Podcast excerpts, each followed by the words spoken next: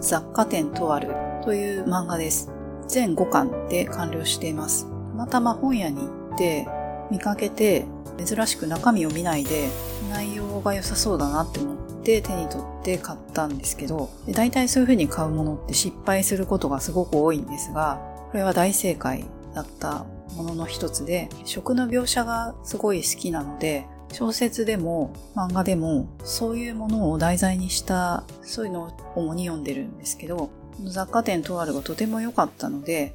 他にこの方が書かれてる漫画ないのかなと思って調べたらこのとあるの前に書かれていた漫画があってタイトルが星の案内人。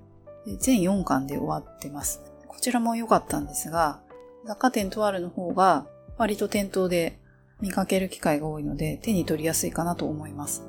内容がとある町にあるある一軒のお店、雑貨店ですね。そこでは、のんびりした店長としっかり者の男子高校生が迎えてくれる雑貨店なんですけど、その片隅に飲食できるスペースがあって、そこで美味しい甘味が食べられる密かな人気を集めてる雑貨店で、お客さんがいろいろな人が出てくるんですけど、で毎回そのお客さんに焦点が当てられて話が進んでいくんですが、雑貨店とあるの店長という人がいつも笑ってて、細かいことに全然こだわらずに、誰でも寛容に受け入れるという人で、この店長がかなり魅力的なんで面白いなと思って読んでたのと、出てくる食べ物がとても美味しそうで、かつ、その食べ物に関して、例えば大豆とかお味噌の話とか、大豆が育てられる環境とか、その由来とか、さつまいものこととか、いろんなことに関して、あと甘酒のこととかも、お店で提供する食べ物についてお客さんに細かく答えてくれてて、初めて知ったなっていうことも、まあ知ってることもあるんですけど、すごい勉強になるし、そこが面白くて、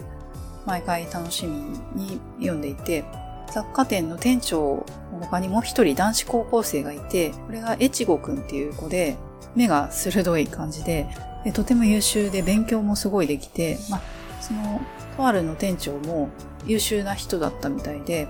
英語もすごいできるし、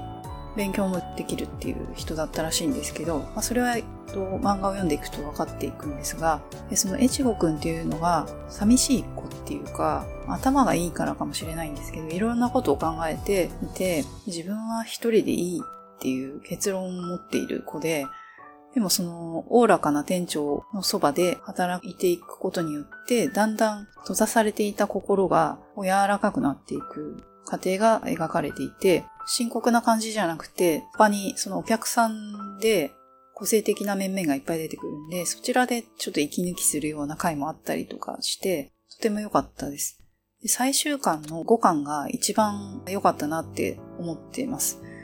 この5巻はぜひ読んでいただきたいなと思うんですけど、ちょっとあまり言ってしまうと、読んだ時の感動が薄れるので、あまり言うことはできないんですが、とあるの店長はお姉さんがいて、お姉さんもそのお店を手伝ったりするんですけど、そのお姉さんが越後くんに雑貨店とあるはあまり売り上げも良くないから、アルバイト代がすごい安いらしいんですけど、越後くんは優秀だから、もっとお金が高いアルバイト先もあるのに、うちでいいのっていうことを改めて聞くんですけど、越後くんがそれに対する答えを、まあ、仕事に対するモチベーションみたいな、自分にとって仕事ってどういう位置づけなのか、お金なのかやりがいなのかとかそういう、まあ、ことなんですけど、とてもいい答えを言ってて、私はそれを読んで、この5巻を買った価値があったなって、その一行だけでも思ったので、とてもおすすめができますね。で、とにかくあと、その店内で提供される、あの、甘味が美味しそうっていうのもあって、あと作り方もちょっと書いてあったりとかして、実際にうちでもできそうだからやってみたいなとかも思えたりする内容になってて、こんな雑貨店が近所にあったら絶対通ってしまうなって思うぐらいの内容です。で、この雑貨店とあるの前に書かれてた星の案内人もとてもおすすめです。でちょっとかなり変わったおじいさん。この人もその雑貨店とあるの店長にちょっと通じるところがあって、本当におおらかに誰でも受け入れるっていうところはとても似てるんですけど、でそのおじいさんが手作りでプラネタリウムを自分で作って、もう一人男の子が出てくるんですけど、その子と一緒にプラネタリウムを訪れる人の交流を描く映画とかドラマになりそうだなっていう内容ではあるんで、こちらも合わせてとてもおすすめができますので、もしご興味がありましたら、ご覧になっていただければなと思います。今年の放送はこれで最後です。あまり面白くない一人語りの放送ですけれども、聞いていただいている方、本当にありがとうございました。細々と続けていけたらなと思っています。来年も皆様にとって良い年でありますように。それではまた次回。